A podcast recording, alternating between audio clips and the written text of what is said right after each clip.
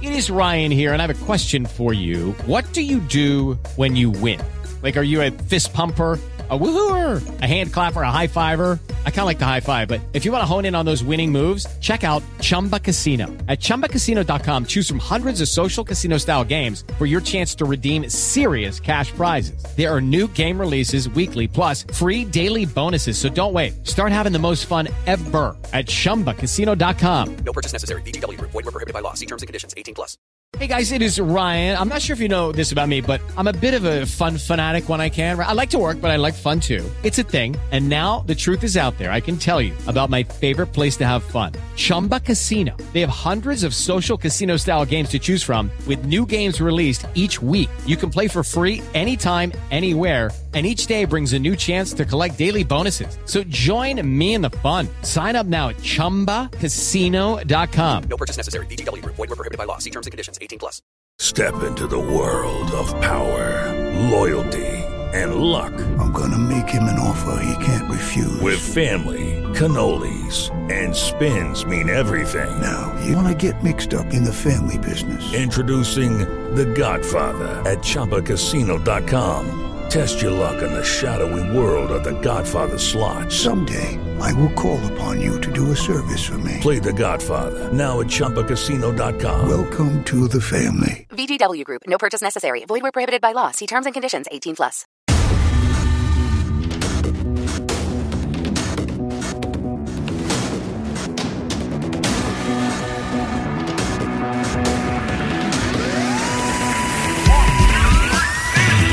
Hello, everyone, and welcome to another episode of Hamo and Danny's Irish Anfield Road. Now, obviously, doing this pod has been amazing over the past year and a half. We've had a chance to be able to discuss Liverpool, we've had a chance to be able to get guests on and do amazing things.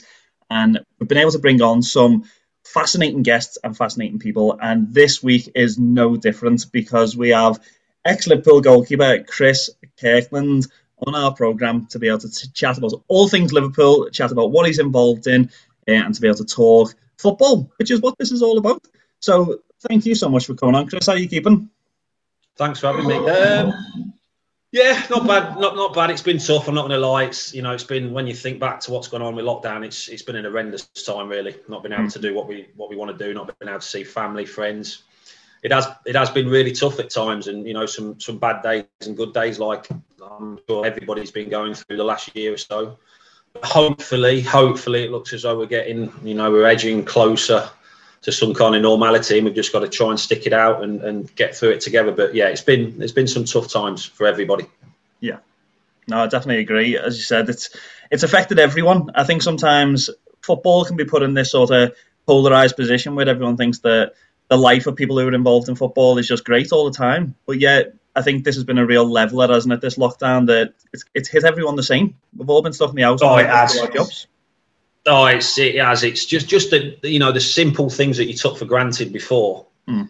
not being able to do them, and, and you don't really appreciate them. You know, like visiting friends or going for a game of golf, or you know, traveling 10, 15 miles to see family and friends or whatever it is. You know, my wife's from Scotland. We used to go up there a lot. She's not been able to, like everybody, you know, she's not been able to see her parents for, for well over a year now you know, mm. first time at Christmas that had not been down for 20 years to Liverpool because we still live in Liverpool. You know, first time in 20 years the parents had not come down, which you know it's things like that. I know that obviously there's a lot of people in them in them situations, but listen, you know, we've we've done a year now, which is when you look back, you think, well, that's gone quick, but actually going through it for a year, it's it, you know, it's been really testing times and not being able to do football, not being able to go to Anfield you know, not being able to see my daughter play football or play, you know, the kids not being able to play football and yeah. do the stuff that they do on. It's just been been terrible, but you know we've got to keep strong and hopefully we, we you know we're not far from around the corner now and we can see a little bit of light. Yeah, and that's the thing is that hopefully we will see that that normality coming back in the weeks and months to come. And me and Amo know exactly what you're talking about. we we both live over in Ireland, um, both haven't been able to get over, see our families in Liverpool, and it's it's just been it's so strange. But hopefully, one of the things that this podcast does is brings a little bit of hope to people, brings a little bit of joy to people's weeks. Um, and we want to be able to talk to you a little bit, Chris, just about your footballing journey. You said obviously you, you live in Liverpool.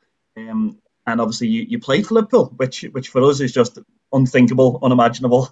Um, so we want to ask you just in the first part of this pod just a few questions about that. And my first question would probably be, how did it how did it come about? Take us through because obviously living in a big city like Liverpool, as we know, getting into a professional football team at semi-pro level at Ayton is hard enough. What what was the process for you going from being a kid playing football in the street and all the rest of it to to getting to to Liverpool? How did that happen? Quite quickly. I mean, I was an outfield. I was an outfield player to start with. I wasn't. I wasn't a goalkeeper, and um, I was never any good. I, I, just used to love football. Any anything with a ball. You know, I, I wasn't keen on school, which uh, which I do regret now. You know, I was, I was more interested in any sport at all. You know, rugby, uh, not rugby. Sorry, golf, tennis, cricket. You know, football. I just wanted. You know, anything with a ball. I, I was just obsessed with. As soon as I got home from school, I'd dump my bag. I was straight down the park, kicking the ball around, playing golf or whatever. Um, but yeah, I was an outfield player and I was playing for Barwell Athletic and I was on the bench as an outfield player. The keeper got injured. And because I was the only one on the bench, I, you know, I had to go in goal. Yeah. Made a couple of saves. Uh, really enjoyed it. The keeper was going to be out for the rest of the season, so the manager said, "Look, were you playing goal for us? You've done well today." And I thought, "Yeah, I'll do that." Um, it wasn't actually till after that. It was actually after that game. My dad put a bet on me to play for England in goal before I was 30. And you know, I never knew about the bet at all uh, until the day before the game. So uh, he kept it from, so what was that, over 11 years. I never knew. It's only the day before the game when I was 26. Uh, I got asked, asked, about it by the press, and I said, "Listen, I, I, can't answer that. I actually don't know what you're on about." so I rang my dad and, and said, "Look, you know, they're saying this," and he went, "Yeah, it's true." He said, "But don't worry about that." So he kept the bet in the bottom of his drawer for like 11 years. So things progressed pretty quickly from there. You know, I, I got into the county side. I, I moved to Westfield Wanderers from Barwell, then Down Sports, which was a good team in Hinckley. And then I moved to Blaby and Weston, which was a team in Leicester that have produced some really good players over the years. Mm. Um, Gary Gary Lineker, I think Peter Shilton played there as well. Yeah. So the, if you if you got to Blaby and Weston, then you, you, were sort of doing half decent. But the manager there, Mick Pearson, Paul Danson, I don't know if you remember Paul Danson used to be a Premier League referee he was the assistant manager there, and they just went above and beyond. They they would do extra with me. My dad was always taking me down the park if I wanted to. Never pushed me. You know, even when he'd finished 12 hour shifts as a crane driver, he would get back knackered and still take me down the park or still take me to have a game of golf or so, you know, I was I was very lucky that I had people like my dad and obviously Mick and, and Paul mm. that that seen something in me. and then I got spotted by the county, I got spotted by Leicester and Coventry. I was already training with Coventry City. Uh, already struck up a great relationship with Oggy, Steve, uh, Steve who used to train me on a Wednesday night when he was first team keeper. And then the decision come to sign for Coventry or Leicester, but because of the relationship I had with Oggy, even though all my family were Leicester fans, we lived in Leicester, I signed for Coventry.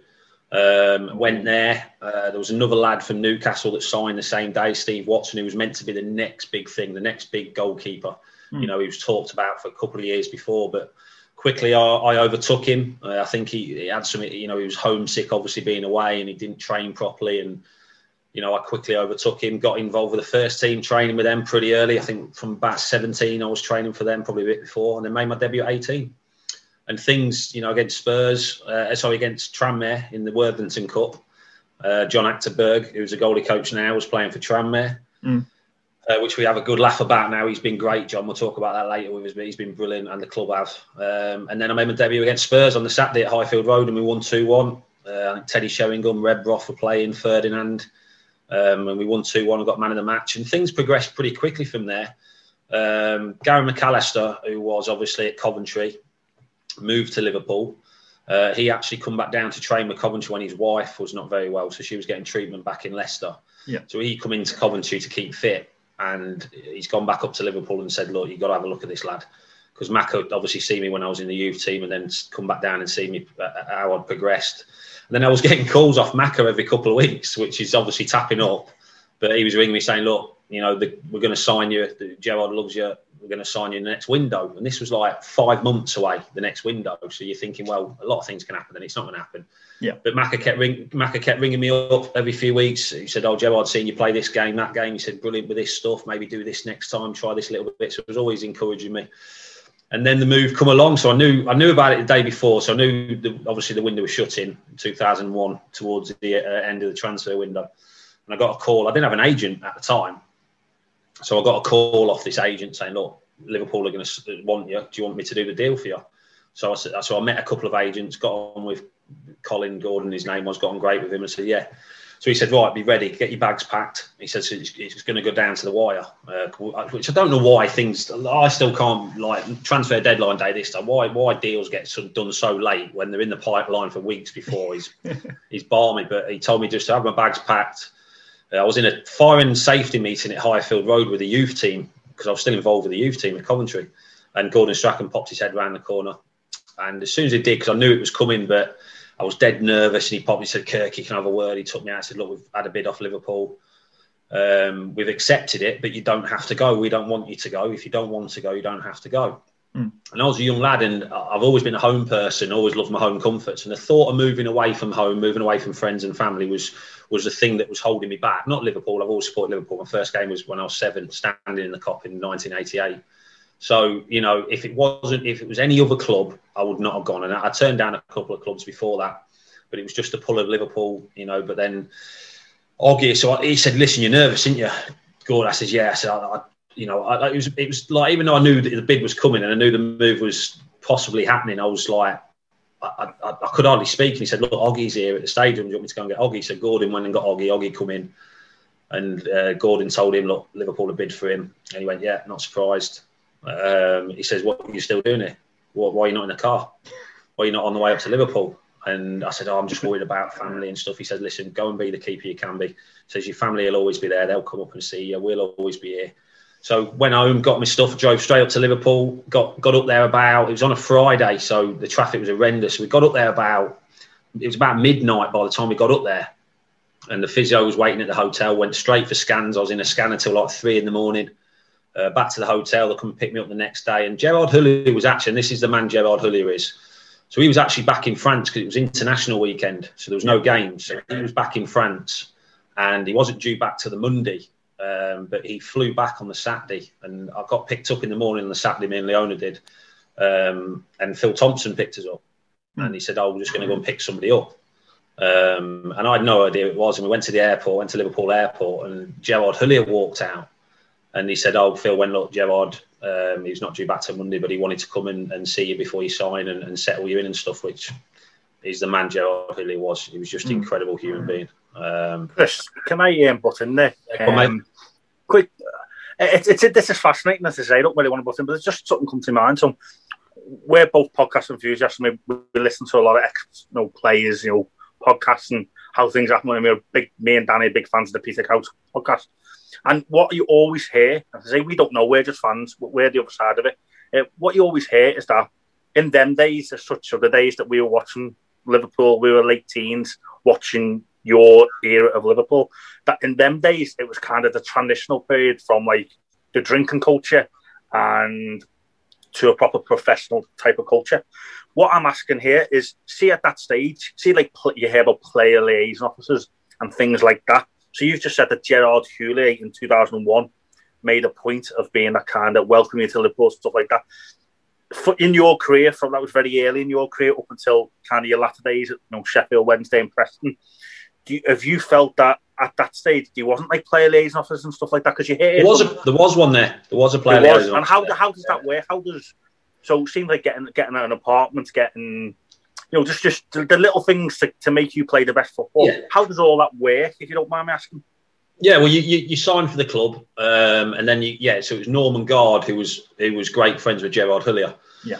So he was a player liaison officer. So I mean, obviously for the foreign lads that move over, it was be for the same for me. If I moved to a, a foreign country, I wouldn't have a clue what yeah. to do because things are different in certain countries. So it was more, you know, for the foreign lads which needed that help. Just simple things like you know, paying bills and stuff like that. They, they, didn't know how to do it or set up bank accounts and stuff mm. like that. So you need that.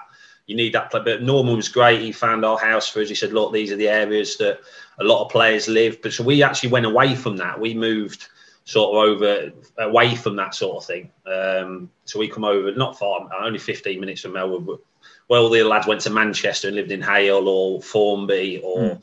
other places like that. We come over towards Ormskirk and and um, Aughton, so it was it was close to the motorway for us to shoot up to Scotland for Leona's parents. It was close to Manchester, 15 minutes in training, and we loved it because it was open fields and we I had a, we had a dog at the time, So all the walking and everything like that, which is a great get out clause. So we, we decided to go that way. But they they help you with everything you need to do, and um, which you do. You, you, and people say, well, that's pampered. They can do it themselves. But if I went across to it, like I said, if if I moved across to a country, you lads probably had it when you went to Ireland. You found some things probably different to, to back in Liverpool. But you talked yeah. about moving to a foreign country.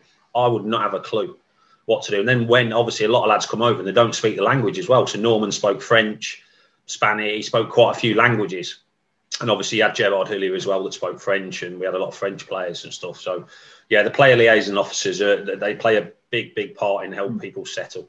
No, no, yeah, I just wanted to ask that because, as I say, you, you kind of hear things and you just you're not quite sure how that kind of thing works. But yeah, no, fair enough. And I think you need it because because of the speed that it happens, as you said. Like you knew for a while that it was coming, but yeah, the ball didn't really start really rolling until transfer deadline day, and, and you were there at three no. in the morning and you have to be careful as well. What people have to realise is as well is if you know who, who's coming in. Say right, Mo Salah signed for Liverpool. He starts going looking for a house. All of a sudden, the house goes up 200, 300,000 pounds. If he knocks on a door and he's got nobody with him, and somebody recognises Mo Salah, the price goes through the roof. Yeah. So you know they get people get ripped off. So you need people. You need people that have worked for the club, that work with certain people outside of the club that know they're not going to rip the players off because that yeah. does happen. Um, so yeah, player liaison officers are, are, are, you know play huge parts at clubs, and they certainly helped us. We had no, you know, we went into a hotel to start with, um, and then we moved down to a flat in Liverpool while we were looking for a house. So the club helped you do that. So they said, look, we've got a few flats here until you find your house or until you know where you want to live. Chris, this- are they at Sefton Park? Are they around Sefton Park? So the the it was the old cop was it the cop I can't remember the name of the hotel now. It's the one Gazza stayed in for about eighteen months. Red Thor, Red Red I can't remember the name. right. Of the it's one Gazza stayed in for about eighteen months when he signed for. But yeah, by there. So then we moved in. We moved to the city centre in a flat while we were looking for a house, and then we moved by Allerton, so not far from Sefton, yeah. to Allerton and uh, Walton and them areas. But we just found the place where we were staying on. We were just getting knocks on the door quite late at night off fans and stuff um, which, listen, it wasn't a problem if it was during the day, but we were getting them quite late at night, like 11, half 11. We thought that's why we moved over to towards where we are now. Yeah. Because it was a lot quieter. And that's the only reason why we, why we did do that. But yeah, we, we, we've stayed here now where we are now. What, 19 years we've lived where we are mm. in this area. So we, we won't move now. We love Liverpool area as a, as a whole and obviously doing a lot with the club still. Yeah, and and I can imagine, like I know the area where about you are, and, and it's a lovely, lovely part of the of the northwest. So you've got this whole situation. You've went and signed for Liverpool, which which obviously, as you said, I was going to ask you about whether you had any regrets, but, but as you said, you'd been there. You, you you was in the Kop. You watched Liverpool play. It was a it was a dream. How was that feeling then? Of you signed during the international break, the players come back, and you're getting ready for what is probably your first start as a Liverpool player. I went back home. Yeah, so I went back home. So I was still really nervous. So I got to Anfield on the Saturday, still not signed, and I was like, "Oh my god, I don't know if I can do that. I don't know if I can leave home. I don't know if I can leave my friends." And I was really nervous. And Rick Parry, who was the chief exec at the time, he says, "Look, he says, you, you know, I can tell you really now. I was still young. You know, I was only mm-hmm. just turned twenty. So he said, "Look, do you want to go down to the pitch?" So he took me down to the pitch. Still not signed the contract. Um, I said, "Yeah, I could do just five minutes air." So I went down to the pitch, and I actually went and sat where I used to stand as a kid when I was seven years old in the Kop. And as soon as I stood there, like all the feelings and you know, with my dad and thinking, this is your dream. This, mm. this is why you come to watch Liverpool to play for one day. And then went straight back up, signed the contract. Everything was done. There was a couple of bits of that needed sorting out with Coventry um, that, that, eventually got done. And then we travelled back down to Leicester. So we travelled back down to home to get all my clothes, get all our stuff and then we we come back up on the Sunday night, and uh, yeah, that was it. And then we were, we were in Liverpool, and I was in training on the Monday morning um, at the old Melwood. So this is the old, not the Melwood. Obviously, they've moved again, but the, the Melwood before it was the old building. Yeah. Um, so yeah, that was my first day in, and, and just loved it from day one. It was just just a big driving into training, just being at Melwood, and then when we moved into the new building as well, mm. it was just, just never wanted to leave just you know I was obsessed with training, obsessed with just being in there, being a Liverpool fan as well. But I didn't really. I mean, you realise how big a club Liverpool is, but it's when you actually go outside of Liverpool and outside the country. And like we travelled, I think the first pre-season was Singapore, Hong Kong, and um, I think it might have been Beijing or something like that. And it's just incredible the scale of fans. You know, there was thousands camping outside the hotel. You just realise, you know, you know Liverpool's a huge club, but worldwide the reach that Liverpool Football Club's got is just incredible. It is, you know, the, one of the biggest clubs in the world, if not the biggest clubs in the world. You know, rivaling Real Madrid, Man U. Um, and it's when you go abroad and you see all the fans, it's just like it's like being in Liverpool. It's like wow. Yeah, and so you so you come in you you got your as far as I'm aware, you can correct me if I'm wrong. You made your debut in October then um, of 2001. And uh, probably yeah, Grimsby. Yep. Was it Grimsby? Yeah. What was what was that like? As you said, you, you knew the global reach of Liverpool. You knew like the the enormity of being at that club. What when you got handed that that debut, what was the feelings that were going through you? I mean, not, not, I just wanted to play. But when you're a kid, I get asked this all the time. You're not fussed. You're not. You're not bothered about the price tag. You're not bothered about the pressure. You're not bothered as a kid. You just want to train. That's all I wanted to do: train, play. I mean, obviously, Jerzy signed, which I knew about on the same day. Gerard said, "Look, we're signing Jerzy. You'll be number two. Learn from him. Learn from the players. Learn from Joe Corrigan. When you're ready, you'll play." Mm. So it was obviously I knew I was playing against Grimsby, but yeah, just desperate to play. Um, fortunately, I mean, I, well, I thought it was going to penalties. It was like the 119th minute of extra time thought, my God, penalties in the Kop, my debut, you know, stuff dreams are made of, save a few penalties, but then probably scored a get had the goal that probably the best goal I've ever conceded in my life. Um, Phil Jevons, I don't know if you've seen it or not. Yeah. But it's it, yeah, it's just uh, I mean I could have dived twice and got nowhere near it. Uh, but yeah, that was that was my first game and and just yeah, just loved. I mean, just playing it and uh, playing at Anfield is even for anyone that's not a Liverpool fan, going to Anfield to watch a game of football at Anfield particularly European nights, is something that you lads know. It's just incredible experience, and even though a lot of fans won't admit it, you know, I know a lot of my mates, even Evertonians, that say, you know, Anfield's just the atmosphere is just incredible, but they'll never ever admit it. Yeah, uh, on camera. I know, and and obviously you had the chance to play Champions League football and and and have a part in those amazing European nights and there's one thing that a lot of people have asked us when we said that you were coming onto the podcast that they want us to clear up is that season, the, the 2005 Champions League season. I think you know where I'm going with this. What obviously you got you got injured during that season. You played the group stage games. What what happened in terms of like it all? Did did you finish the Champions League campaign? Was you there in Istanbul? What what happened, Jordan? Yeah. So obviously, I played against uh, Galatasaray in the in the knockout stage uh, Anfield, one three one. And after that, I, I, was struggling before with a back problem. I, I slipped a disc uh, a few weeks before, mm. and was really starting to struggle. And then after that game, I, I I just couldn't move, hardly move anymore. So, you know, we kept putting the surgery off and off and hoping it would be okay, but I just couldn't. It was just starting to affect us, like um, in games. It's got away with it during that game, but um, I think it was after Everton. We played Everton then, and I was struggling before the game. Shouldn't have played really. Uh, but then I got told, I need, you know, you got to have the operation. You won't last until the end of the season. So, fortunately, I needed to have the operation. But yeah, went out to. But then I was a fan then, so you know, I couldn't play, but I was a Liverpool fan. So we was out in Istanbul. Uh, Leona, my girlfriend, wife now, we were all out there. Neil Mellor was there with Becky. You know, all the lads that weren't involved were all out there. And yeah, you're Liverpool fans then, as much as you want to be playing you know, we, we was there supporting the team, and it was just an incredible, as you know, incredible game that's probably only been beat by the Barcelona game that at Anfield. Um, was that a couple of years ago now, which we was at. That's, I mean, that game was just incredible. But yeah, so for them to do that, you know, and we knew after Olympiacos, sometimes you know your name's on the on the cup. Sometimes they say it's written in the stars. And after the Olympiacos game, we, uh, it's not Galatasaray, it was Olympiacos. We um, we just knew we were going to go and win it just you just had this feeling that no matter what, we were just going to go on and win the win the Champions League, and um, luckily, luckily we did. Mm. And we're going to get into that in a bit in terms of that belief that you have in, in dressing rooms and stuff like that. And I'm Amo's going to go on to that in a bit.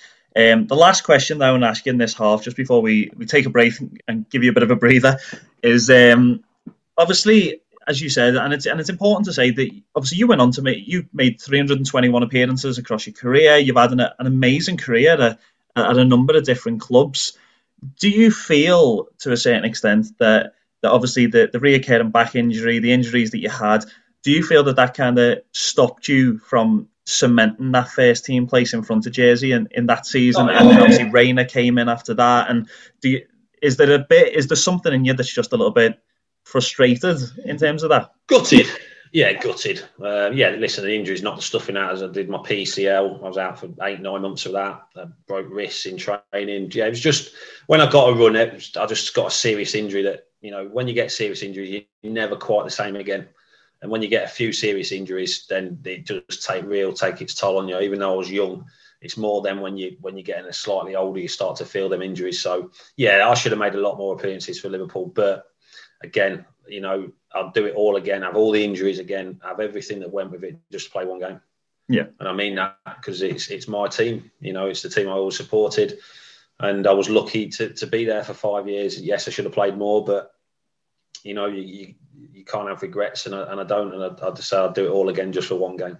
Yeah, and and as you said, like you live with you live with those things, and these things happen. We've seen injuries, and now they've played loads of people's careers, but but as you said, you, you went on. You've had an, an amazing career. You, your dad, I'm sure, made a fortune off that bet for when you play for England and all. And um, it's obviously we remember me and I'm all part of that era that we remember you coming up and coming through Liverpool and, and your whole story. So like as a fan, it's amazing just to be able to listen to you talk about it and, and get that inside sort of information. And I'm always going to plug a little bit more into that in a minute, looking at the things that you're doing now uh, and the coaching and things like that. But I'm going to give you a little bit of a break to have a breather. And thank you so much to everyone for listening to Ammo and Danny's Irish Anfield Road. Find more great shows or join the team at sport-social.co.uk. All right, folks, welcome back to Ammo and Danny's Irish Anfield Road. Well, as, as per usual, we have guests like Chris on. You know, you just want to sit there and listen. But unfortunately, we don't have all the time in the world, so we're going to cram in as much as we can in the second half of the pod. Um, so Danny went through your career, Chris, at Liverpool, and I would come across um, and, and, things like that. But you know, at the end of the day, you played for England. You had six years at Wigan. You made brief appearances at Doncaster and Leicester, um, and then you went to Sheffield Wednesday. So tell me, how did? So here's a question. I was going to ask this question end, but I'm going to put it into kind of this part now. So for me, as a Liverpool fan, and this is my blinded eyes, I always think to myself, would any Liverpool or anyone that plays for Liverpool, would they not play for Liverpool for 10 years and make an extra five or six appearances, I don't know, wherever it may be over these and stay at Liverpool, the biggest club? What makes you, as a Liverpool fan, living your dream? Now, okay, Rafa come in, etc., etc. What makes you leave Liverpool Football Club? And with the greatest respect to Wigan, who, I mean, at the time were a Premier League club, um, I think it was Paul Jewell was the manager, and they were going grand. And as I say, they were a mid-table club by you know, which is great. For they were definitely punching, if you don't mind me saying. What makes you leave Liverpool and go to Wigan? Being told by Rafa that he didn't want me and I could go. Simple as that. So uh, I mean, I went on How loan. did that go, Chris? Was that was that is it that harsh or did you have? Well, no, I, I knew I needed to go because when I went to Liverpool, obviously it was Gerard Houllier and, and, Joe Corrigan was the goalie coach, so the training was a key factor. Um, Joe was, you know, amazing. Obviously, Man City legend. The training was the same as at Coventry with Oggy. Hard work, repetitions, come off the pitch absolutely knackered. Uh, Rafa coming, obviously brought a Spanish goalie coach in and just totally changed. You know, told me didn't want me catching the ball, wanted me to punch everything, uh, just totally against everything that I grew up and what got me to Liverpool. So I knew it was it was tough. Uh, you know, I played under Rafa, obviously, um, but it was you know I think everyone will say the same. It was difficult playing under Rafa because it was his way or no way. Um, you know, he's hugely successful, obviously, but any player that's played will, will say the same. It was it was football, football, football, football with Rafa. And fans will probably say, well, that should be that way. But, you know, you've got personal lives as well and things obviously happen in personal lives. And, you know, but Gerard Houllier was totally the opposite. He was football, but also he was he was a man manager. He looks after you and he knew if there was an issue, always checking on your families. So when when Rafa come and it changed and the training was just I was just going to games not sharp. I was asking for more training and being told that I didn't need it. Uh, this is the way you train now, and so it, it become very difficult. So I went on loan to West Brom. Yeah. 2005, 2006. Played 10 games, things went great. I got my form back. Joe Corrigan, who was at Liverpool, was the goalie coach at West Brom with Brian Robson. So that's obviously a big part of why I went there because I knew I was going to get the training I needed. Uh, quickly got my form back. Unfortunately, got a real bad injury. Kevin Davies hit me in the side. Uh, I come out for a cross, took the cross, and Kevin Davies sort of come into me and need me right in the in the kidney area. And I knew there was an issue, and I, I got to half time, didn't feel well, got to the end of the game, could hardly move, got home, went toilet, just peed blood everywhere, and collapsed basically on the floor and got taken to hospital.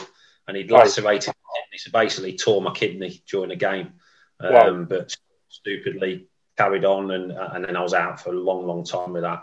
Um, so went back to obviously uh, to Liverpool 2006, and Rafa was saying, "Look, don't want you anymore. Uh, going to go and buy a foreign goalkeeper. Obviously bought Pepe Reina, which listen, you can, you know you can't argue with who. Chris, can I, can I just put in there? Sorry, how does that conversation go? So you're very kind of you mentioned a blase as if it was just like right, Chris, I don't want you. Is it that harsh, or is it? called more... me back from holiday as well. I was on holiday at the time, and, he, and I got a call saying. Uh, we need to see you. Can you come back a couple of days early? So come back, and then went in and I'm thinking, oh, you know, I'm not. I was. I didn't know what I was thinking actually, but I was thinking, oh, this. Hopefully, it's a good sign. He's, you know, going to welcome me back. But then he just said, look, you know, we're going to sign another keeper. You can go. You're not. You're not in my plans. Oh, and I, I knew I needed to leave. Yeah, but I knew I needed to leave. I knew that for my own career, I was still only 26. Um, missed a lot of football, obviously through injury. So I knew, I, even though I didn't want to, I knew things weren't going to happen at Liverpool for me. Um, I wasn't going to play. I wasn't going to enjoy it, even though it was Liverpool. I didn't enjoy the training with a goalie coach. I was only going to go backwards. If I stayed, I was only going to go backwards, and that could have ruined my career completely. So I knew I needed to leave, but I knew I needed to go somewhere that was ideally local, um, if possible, but also somewhere that had an English goalie coach. Um, so Paul Jewell rang right. me. I was, up, was, up, in a wedding in Scotland, and he rang me and said, "Look, I know, I believe you're available." I know you've had your injuries. Uh, want you to come here on loan, and if you if I like what I see, I'll sign you straight away before the window shuts. And I knew the goalie coach was uh, Gary Walsh, who was you know just a great guy, great goalie coach. Knew the work I would get. I got, he called me and said, "Listen, I know what you need." Um, Joe Corrigan's rang me. He said, "This is the best way you work." He says, "I'll give you all that and more." And just as soon as I walked through the door at Wigan, it just clicked. It just felt right, and it's the best I've played. The four years from 2006 2010 was the best I've played during my career. Um, you know, I won quite a few awards, but just happy, just you know, hard work training. Then obviously Paul left, and um, Steve Bruce come in, and Gary left. Unfortunately, after a while to go with uh, where did he go? He went somewhere else. Went down to West Brom, I think. But then Nigel Spink come in as goalie coach, who again was just the same as Gary Walsh and Joe Corrigan and uh, just the four years then were just incredible. Then obviously Roberto come in and brought a Spanish goalie coaching again, and I just thought, oh, no, oh no. I just, well, I just knew where it was going. I just knew where it would end up, and just totally changed the training again. Just very slow, very not not hard work. It was a lovely chat, the, the, the goalie coach and Iñaki, but he actually went to Everton as well with Roberto, but he just not what I'd been brought up on, and not what makes me tick um, and what makes me, you know, uh, the goalkeeper that I, I got me to Liverpool. And Chris, um, you know, you went to Wigan.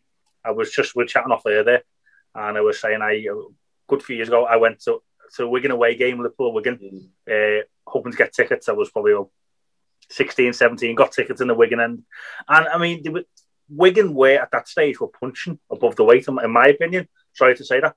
They were a solid Premier League team, and you know players like yourself. Did you mention Titus Bramble there? Oh, I think there. I remember um, Emile Heskey was at Wigan at one stage as well, wasn't he? I mean, yeah. That team. Did you ever hit? You never did get to Europe, but you were close where you and we were very. Four years, you say, were the best four years. How good was that team, and how much did you enjoy? Because the stadium was never full, was it? It was always no, kind of. Yeah, it was a rugby stadium. You had the Warriors, obviously, it's a rugby town, Wigan, but we we had the best lads, group of lads you could imagine just the dressing room wins and loses your games. We just had a brilliant dressing room. You know, Kev Kilbane, uh, Leighton Baines, Ryan Taylor, um, Titus was there, Mileski. I mean, there's too many names to make. We just had a brilliant Arjan de Zeeuw, who was there at the start, was just an incredible captain. We just had we just had a brilliant dressing room um, that there was no issues with at all. Got on great. We all socialised as families together off the pitch. And yeah, when Brucey, we actually were we were sixth um, come into into January, we were flying, and there was obviously talk about Europe and stuff like that. But then obviously a club being Wigan, unfortunately the Vultures come and they took Ryan Taylor, um, went to Villa, Wilson Palacios yeah. went to um, Spurs, Antonio Valencia went to Man U. I mean, them two lads, yes, you know, Palacios and Valencia were just brilliant players. Uh, but we lost yeah. them four I don't think we won for about ten games after that. Once we lost wow. them players, but we still finished ninth. We finished ninth or tenth that season, which for Wigan yeah. was like, yeah, it was like finishing in Champions League. So yeah, we had I'm, a, I'm, yeah, Steve Bruce, one of the best I've ever worked with as a manager. Uh, him and Gerard Houllier were just my two best managers I've worked with. Yeah, I, I remember going to a game as I say, and um, it was one-one. Torres scored, and then you were saying before you got man of the match in that game, and I don't remember the game all that well because it's that many years ago. But I mean, to keep the likes of Torres and Gerard, and they were in the peak, you know, that must have been a proud moment, especially we had a good club. Yeah, we had a good team though. I mean, we, we went one 0 down, but Titus scored, um, and you know we, we probably should have won that game. Um, even though I was man of match, we had chances. They had they had chances. Um, but yeah, it was a great result for us, and Mrs was there, and all my friends were sat in the away end. um, but yeah, it was it was it was the first time back at Anfield as well since I'd left, and it was um, yeah, it was weird going back, but obviously then I just wanted to prove to the you know I just wanted to prove to everyone that I could still play, and you know, I was still a good goalkeeper, and luckily I, I did that in that game. And Chris, so we'll go into kind of we're going to go into the latter party here at Sheffield Wednesday and, and Preston and stuff in a wee while. But I mean, England. So you know, let let's clear this up. You, you, your father, or was it your grandfather, made it back here to play England before thirty? My dad. It was my dad. So it was after that game. So my dad put a bet on. But we used to go down to like a working men's club on a Sunday and a Thursday, and I used to do this. Like this was when I was a kid and I used to do the scoring for the snooker and the darts. So there was a lot of lads, a lot of older chaps down there with my dad uh, in the darts league and the snooker league. They all threw tenors and twenty pounds in because my dad was actually, I mean, hundred pounds a lot of money back then. They, they, were actually only allowed to put hundred pound on it, hundred to one, which the odds were terrible. You, you, know, if I always said if I'd have gone into the bookies with my dad when he put the bet on, they'd have given him a million to one because I wasn't in the best shape. I was quite a chubby lad, and he'd have got a lot more odds back then. But it was terrible odds, really. and, and they couldn't. How, they couldn't anymore. How, so there's about six or seven of them that went in on it. How does an England call up happen? So how how does you know? Tell me the process. I know you played the under twenty one quite a bit, but how does a yeah. senior England call up happen? I was involved quite a few squads, and it should have happened before. Really, I should have made my debut quite a few years before. But I mean, we had some brilliant keepers around at the time.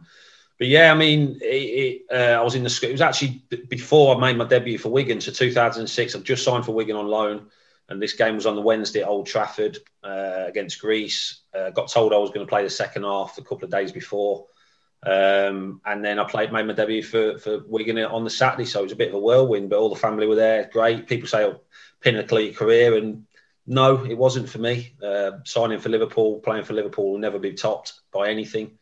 Um, you know, if I'd even if I'd have made 50 appearances for England, I'd probably, it'd still be all club football for me actually bread and butter and obviously signing for Liverpool that'll never be top. Delighted I did it delighted my family was there delighted I won the bet for a few people which I didn't know about until the day before. Um, but yeah it was uh, it, wasn't the pinnacle for me. Well fair enough. So obviously you know Roberto had been coming at um, Wigan and he kind of knew where it was going. Um, you, you spells at Leicester and Doncaster were they were you at Wigan and you made loan, uh, loans yeah. them or and then you eventually kind of settled at Sheffield Wednesday, which is still a huge club. Mm. Um, kind of talk us, Chris, now because this is where we're going to talk a little bit more about you, you personally, and what you're doing at the moment. And anyone listening to this podcast now, and anyone that knows uh, your story, Chris, knows that mental health has been a big thing with you. So, if you can talk us from when you signed for Sheffield Wednesday back to Preston, eventually to Bury, to where you're at now, and where you realised your journey within your it's depression that you suffered with. And mm. let I just want to hear we just want to hear you talk about where you went from Sheffield Wednesday to where you are now. Yeah, well, I, I left Wigan. I mean, I, the last two years I didn't play. 2010 to 2012 didn't play much. She played at Al-Habsi, so them two years are quite tough, but still near home. You know, still, you know, football's not the be all and end all. Family's more important, always has been for me. So, but then obviously my contract was up, and I didn't have many options to be honest, because people thought I was injured for the last two years. I wasn't. Uh, I just wasn't picked. The manager just preferred somebody else. So, but I was very conscious that I knew I still had a lot to give, and I knew where I went next. I knew I needed to go back to a British goalie coach again. That was the biggest thing. So I had a couple of stiffs here and there. A lot were down in London. I thought I'm not moving down there. I'm not going to move the family. My daughter was in school. She'd just started school, proper school at six years old. So I thought we're not moving down there. And, and, then I got a call off Sheffield Wednesday, and Andy Rhodes, who's Jordan Rhodes' uh, dad, he's the goalie coach at Sheffield Wednesday, rang me. Said, "Look, come here. I know what you need. I know exactly the way you need to train." He says, "Come here, and you won't regret it." So it was only like it's not far Sheffield from where we are, but it's a nightmare journey. So it takes you probably an hour and a half, two hours on a good journey because you have to go through Manchester and that. So I signed for I signed for Sheffield Wednesday, and I was said, listen, I'll commute, and uh, but it was just a change of routine. It was just like going from one extreme to the other, you know. And people say, well, it's still football. Yes, it was, but the travelling in the car, long periods on your own, missing stuff back at home, not being able to pick my daughter up from school like I'd always done, or drop her off at nursery, pick her up from nursery, missing school plays, getting home late, having to get up the next morning to go. It just it become really, really difficult. The club as a whole, I mean, you know, like Liverpool, the fans at Sheffield Wednesday are just incredible. You know, it, is a, a, like they say, it's a massive. It, really is. It's a huge club, massive club. Uh, obviously, big big ties and emotional ties with Liverpool. Obviously, from what, what you know, from the Hillsborough disaster. And it was just an incredible club. The lads, again, the dressing room was brilliant. I'd have walked a long time before if if the dressing room weren't as good. We had a great great group of lads in there. And for the first year, the football sort of took my mind away from from not feeling great. Second season, towards the end of the second season, it started to affect me. I was just thinking about getting home and then what time do I have to be up tomorrow to get back to training? Or, but the club were brilliant with us. They, you know, they knew there was sort of a problem. They didn't delve into it. They just said, look, if you need to talk, we're here. You know, if we can help you in any way. So they gave me extra days off and stuff like that, where I'd do the gym work here instead of going in for a cool down. Uh, but then 2015, I'd just the three years just I just didn't know. I didn't really know what I was feeling, to be honest. I just didn't want to do anything. I just, just, just withdrawn. Didn't answer the call phone when I got home. Didn't want to get up in the mornings to go to training. Um, so I turned down a new deal. I was actually going to sign. I was in my training kit 2015. New deal on the table. Pen in my hand, and I just, just froze and said, "Look, I can't sign this. I need to get back home." Um, and literally left. Like, and they, they, took everyone by surprise. It was upsetting. Uh, Andy Rhodes, my goalie coach, sort of knew there was an issue. Um, got back home and thought, well, I'm going to sign for a team local now to where I live, just so it's easy. Get back home and everything will be okay, and the routine will change again, and uh, you know I'll sort of snap out of it, which is the worst thing you can say to anyone suffering with mental health. But that's what I thought at the time. So I didn't have any team. Didn't, didn't walked away from Sheffield Wednesday. Didn't have anyone, any other team to go to. I said, well, if nobody comes up, then I'll retire. Um, what age is you then? What was it? 2015. So what would have been? What was that? Six years ago. So 34. 34, so still still young in terms of goalkeeping. And um, you know, I was going to go back to Wigan, and this is the thing that probably sent me even worse. So I was going to go back to Wigan, thinking, right, get back to Wigan. Gary Caldwell was the manager. Played with Gaz at Wigan. He was my captain when I was there. Got on great, socialised off the pitch. Not a problem. I thought, well, going back to there, this this could really help me start to feel better. Going back to Wigan, place which I played the best football. Yes, the two years, last two years weren't great, but Gazzy's there now. He's the manager. So he said, right, I want you here. So I turned down a couple of other clubs in the area as well. I said, look, Gaz, is this deal going to happen? He went, yeah, listen, you know, it's going to happen. So I went into the training ground and I got there in the morning ready to sign. And they said, oh, we just got to sort a few bits out. You need to go for a medical. And I said, well, you know, the medical records have been sent over from Sheffield Wednesday. And since I left, you know, people think, of, since I left, left Liverpool in 2006, my injury, my injury record or my fitness record was 97%. So I'd never missed any training, hardly any games at all after I left Liverpool. And a lot of people don't realise that. Yeah. And so I said, guys, why, what, what you get? You know, I'm 34. I'm not a kid. I said the fitness records there. Sheffield Wednesday sent over all the records. I was never hardly, hardly injured. I didn't miss anything, hardly anything. And he said, well, we need to go. So went for went for scans and all that. Come back and they said, oh, we're just waiting for results. Well, you'll sign tomorrow. So I went back in the next morning, thinking I said, guys, don't mess me about because I wasn't in great in the greatest place. So I said, don't. he said, no, it's getting done today. It's getting done. So anyway, he come downstairs, and this was like in the afternoon. He said, oh, can you just wait half an hour? I've just got to go out to train, and I'll come back in. And I was thinking, this is. I was thinking, this is disrespectful. And so he's gone out to train and come back in after about an hour and a half. I'm sitting in the canteen. He says, oh, come come upstairs. Can't sign you. I said, what do you mean you can't sign me? He says, you failed your medical. I went, how have I failed a medical? I said my fitness record for the last 10 years has been 97%.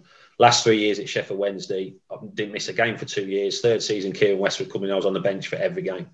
Didn't miss any training. The records are there.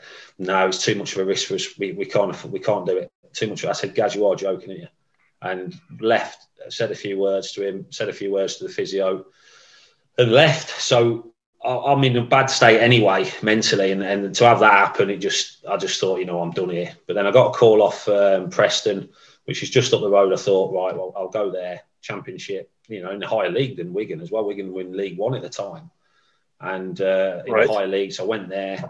Shouldn't have really saw. I went there as number two, which I was happy with because I didn't have the pressure of playing, which again speaks volumes. That's not the way it should have been. Um, and just got through the year really, um, but still just felt really bad. And then my contracts, they offered me a new contract at Preston, went in to sign it on the Monday after the season, played the last game, six games of the season, um, did did quite well. Um, said, yeah, there's a new deal with it Come in on the Monday, sign it. Went in on the Monday, sign it. Oh, we've, we, we're not going to sign you now. You're too old. We're going to sign some younger lad. So again, you're feeling bad anyway, and then you get these knocks again. Mm. And I just thought, you know, I, I can't take this anymore. I'm done. But then Bury come in and said, look, come with us. And I shouldn't have signed. I really shouldn't have signed. And went away pre-season, was dreading leaving home for a week to go away to Portugal, and just thought this is not going to end well. This and after second day, I just broke down. I said, look, I can't do this anymore. I don't want to play football. Don't want to, you know, I didn't really want to live. I just didn't want to live at the time. I just didn't want to wake up in the mornings, come wait to get to sleep, and uh, that's when I rang and, and when I spoke to Neil and I said, listen, I just, I just don't want to do anything anymore. He said, look, you need, you, you know, you got mental health problems, you've got depression, you need to get help. Mm. And I rang the PFA and met the PFA, and that's when things started to get better. You know, met a counsellor, started talking, retired from football because I thought I need, you know, I need to get my, myself ready, uh, get myself right, and things got good for about about eighteen months, two years, and then in 2019, I started to miss football. I started to miss the routine started to miss the, the changing room, the routine of being a footballer, having a having a purpose to get up in the mornings, I suppose. Mm. You know, because a lot of people think, well, after football retires, you just go on holidays, play golf, and I did that, but you get bored. You know, you, you just you just get bored of doing it, and I just needed something to do. So, but I felt myself slipping backwards, and I thought I don't want to go back to where I was before. So, rang the PFA and said, "Look, I need to I need to go into the Sporting Chance to, to really get to the bottom of things." But there was a there was about a three month waiting list at the Sporting Chance, and I said, "Look, I can't wait that long." Um, so me and the wife just googled local places because I wanted somewhere quite local, and the place in North Wales come up, which is only an hour away, called Parkland Place. And I checked in the next day, and I was there for about three and a half weeks, and the best thing I ever did. And you know. I was I was in there with, you know, I mean, they treat everything. Obviously, there's addictions in there, there's mental health, there's trauma, there's abuse, you know, but it all comes back to mental health mm. and, uh, and, depression. So was in there with some incredible people and, and still do a lot of work from work from now. But they just learn to give you coping mechanisms when you are feeling bad because you know mental health say one in four it's not it's more like three and four and i think over the last year it's tested everybody i yeah. think everybody's really struggled over the last year with the pandemic and it just gives you coping mechanisms so i know now if i start to feel feel bad and have bad days or wake up in a bad mood i don't know if i go out for like i went out for 40 50 mile bike ride this morning. Felt great. Come back so exercise talking they're the key things for mental health. And even though you don't feel like doing them as soon as you do them you know and having a structure having a plan to the day you know having a purpose to get up in the mornings is, is huge for, it's so easy when you feel bad just to lie there and not do anything or phoning sick or whatever. It's, it's the worst things you can do. So you know that's where I am up to now. And you know, I'm not going to say I've, I've, you know, I'm great all the time because I'm not. But I know now what I need to do, sort of to to to live with mental health because I think I'll always have it. And I think a lot of people, all, it, it doesn't just go away. You learn to cope with it and learn to get coping mechanisms which help you. Chris, and what, what are you? So I know you're actually involved in the LFC Foundation, um, and you we were chatting off there about um, a walk and building a coast to coast type of walk that you were planning, but obviously lockdown happened. and stuff. So, what are you actually doing with yourself now on a day to day basis? Well, that was um, the thing. So when, when I went to yeah, when I went to Parkland Place, they said, "Look, what, what are you going to do? You can't just go home and not do anything." And uh, and I just said, "Well, you know, I want to do something. I want like coaching. I could have gone into coaching, but coaching full time is hard work, and you're away long hours, and I didn't want to do that. Family's always been more important for me." And obviously, it, jobs in football, you could be in a job for two months and be out of it straight away. So it's very insecure. So I wanted to go down the mental health route. So, uh, you know, I, I, started doing little bits of the foundation. Didn't really know exactly the extent that they did. What they do is incredible in Liverpool. And I've lived up here 19 years and I never knew just exactly how much they do. So I met with them and said, look, I'd love to get involved if I can. So they, the club, Liverpool, John Achterberg, Matt McCann, you know, Mark Morris at the academy, they've just been incredible. They, they are why they're the best club in the world they look after former players. Neil does a lot of work with them. They look after players that have left Yep. six or seven years ago. You know, they, they, they're just amazing. So they said, look, whatever you need, we're here for you. So, you know, I'll start doing stuff with them. Got my own goalkeeper academy just down the road where I do, you know, um, got about 15, 16 keepers. Obviously, it's not happened the last year through COVID, but that's starting back up in a couple of weeks. And then I do part time work. So I still need my football fix, though. So I thought I still need to be involved with the dressing room, involved in football. So an offer coming off Colne FC just up near Blackburn, which is about 40 minutes away. So actually, the, when I was at Liverpool Women's as manager, the, the girl there, Rhiannon Roberts, her husband was the manager. And she said, uh, he, he rang me and said, look, do you know any goalie coaches? Like, unless you want it, like joking around, thinking there's no way I'd take it. And I says, well, listen, I'm, I'm, I'm not doing anything. You know, I've got a couple of spare days. It was on a Tuesday and Thursday night and games on a Saturday. I said, it's perfect for me. As long as it's doesn't interfere with Liverpool games or work I do for Liverpool, then I'm more than happy to do that. So I've got a good mix now. Um, you know, real good mix. I do bits and bobs. And I've just started helping out down at Liverpool Academy for the younger age groups now as well. So really enjoy doing what I'm doing. I like doing different things. I don't just like doing one same thing. I like keeping my mind stimulated and doing different stuff. And then the walk is brilliant. Yeah, well, this coast to coast. Tell us a little bit about this before we do our quick fire questions.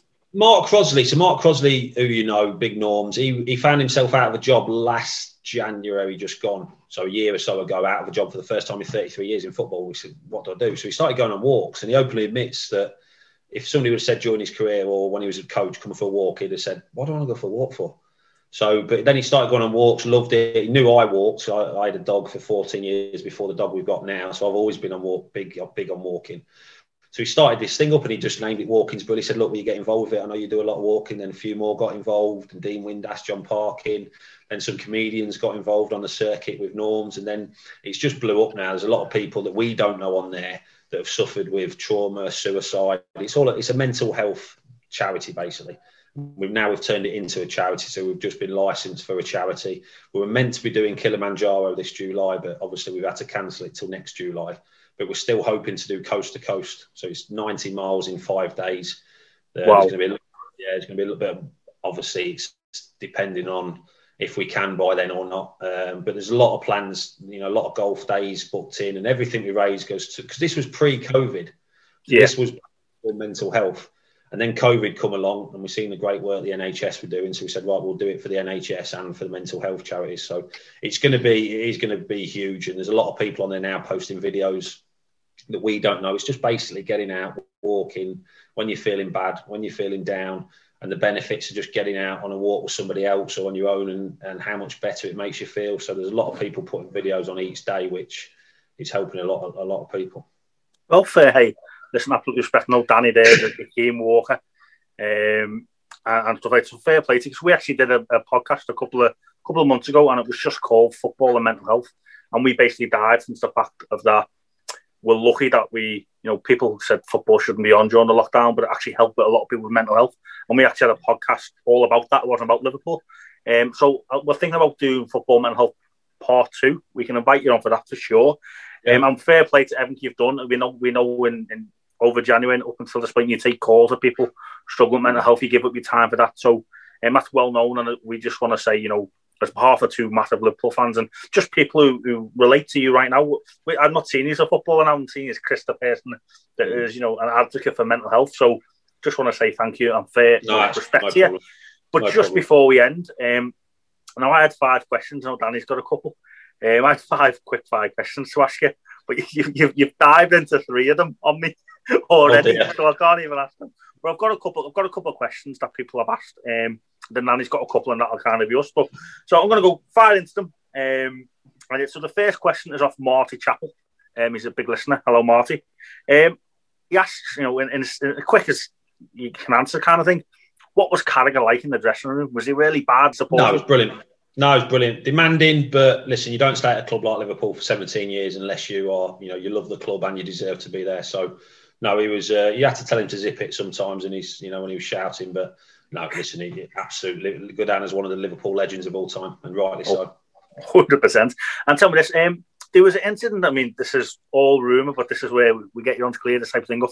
Uh, what was what happened with the medal and Scott Carson? So we went as you do with guests. We go on Wikipedia, and it says that you're a Champions League winner with Liverpool. So what happened? We hear that Scott Carson offered you his medal, or how did that come across? What happened?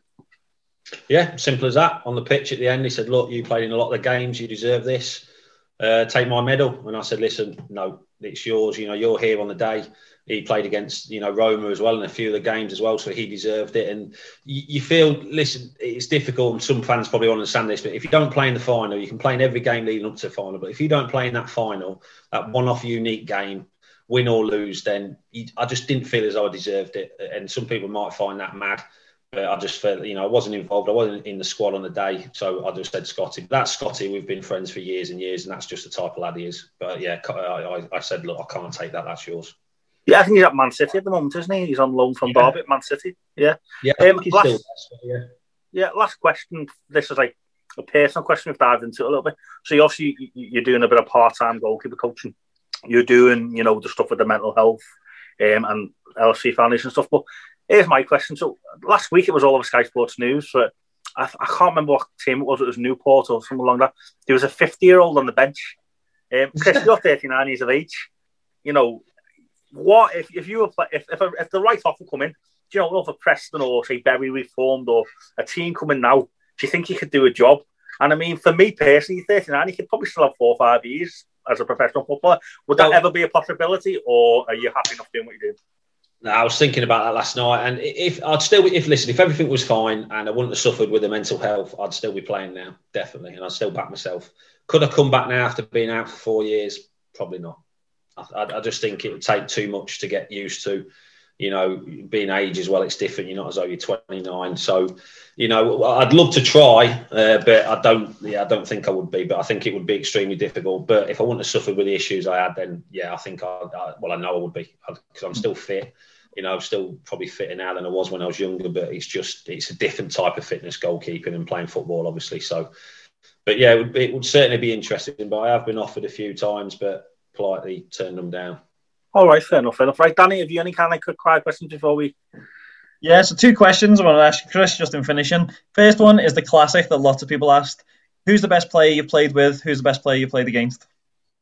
Yeah, good question. So Stevie G, obviously played with and against him. Obviously, when I was at Wigan, uh, just incredible uh, player. And then Cristiano Ronaldo was the other one. Oh. When he was at um, when he was at Manu, yeah, when you seen his name on the team sheet, you thought, please get injured after a couple of minutes and nothing serious. You know, nothing serious injury, just a pull or something that puts you out for a week. But yeah, them two are just yeah. I mean, I've been lucky to play. You know, Manu when they had Giggs, Scholes, Beckham. You know that that team's frightening. But yeah, Stevie and uh, and, and Ronaldo. That's a good. It's a good couple of names to be able to put in. To be fair. Mm. And last question would be a lot of people asking again what do you make of Liverpool season this season, and how do you change a dressing room? Like you've been in loads of dressing rooms over your career.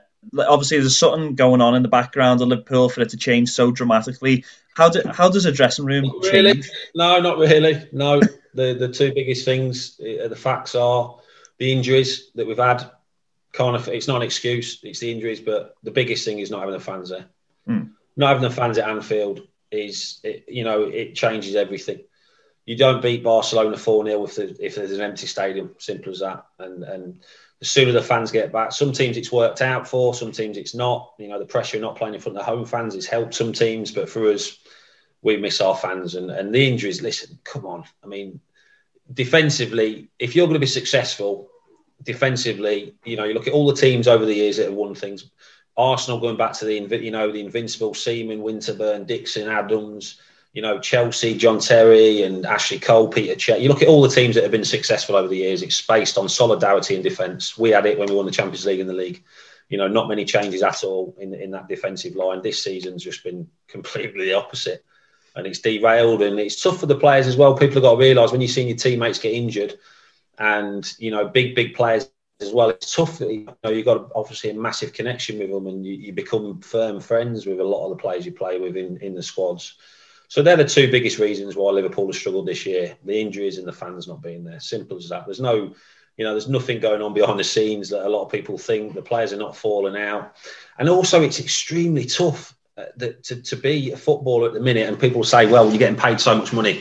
which it's easy to throw that the money at, but it's playing in front of empty stadiums. You know, you hear we hear the noise on the on on the TV. They don't. That doesn't get played in the stadiums. You are literally playing in a in a in a noiseless stadium, and that is extremely tough to get going, to get motivated. And again, people say, well, you paid that amount of money, you should be motivated. It's got nothing to do with that. Mm. You know, that's the easiest one to throw at players, which is my biggest pet hate. Well, they paid that much, you should get on with it. But it's so, so difficult. You're in a bubble, you can't do anything else. You literally travel to training, you travel home, travel to training, travel to home, can't do anything else, can't do any of the other stuff like a lot of people can't do at the minute. And it is extremely tough. And that's when you need your fans there to pick you up, and they're not there at the minute. So the sooner they're back, it'll be a different, we'll see a different animal. And the sooner the players are fit and we've got a fully fit squad, we'll see the Liverpool that we all know and love. Of course. Well, as I say, that, that, that that's a, a, great way to end. And we hope. One final little question, Chris, before we go next time you're in Ireland, will you come and have a pint with us? In Ireland, yeah, definitely, yeah, absolutely 100%. will. Yeah, yeah, so yeah, as I say, we, we, we said to Neil, and I know you're good, oh, good links with him. So um, he'll be home. He'll be home early though. He can't hold his drink, Neil. oh, I, admit that as well. He knows I, I message away to him on Instagram, so I'll I'll, uh, I'll, let him know about that and send him the pod. Yes, but yeah, listen, Chris, it's been a pleasure as I say, um, it's been a we've, we've been fanboys. We we watched you. We are of that era with the Champions League, you know, of that season and stuff. And you know, fair play to you. Thanks for coming on, and good luck with all you do. Um, and yeah, all I can say is thank you so much. So thank you for listening to Ammo and Danny's Irish Anfield Road.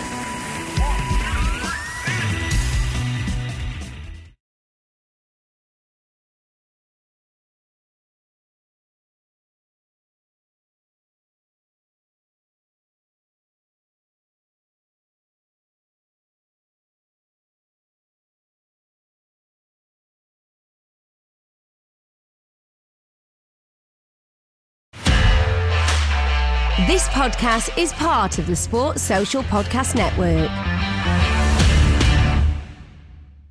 Sports Social Podcast Network.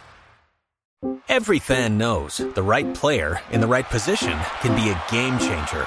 Put LifeLock between your identity and identity thieves to monitor and alert you to threats you could miss.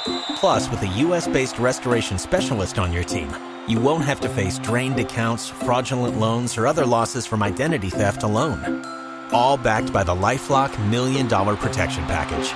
Change the game on identity theft. Save up to 25% your first year at LifeLock.com slash aware.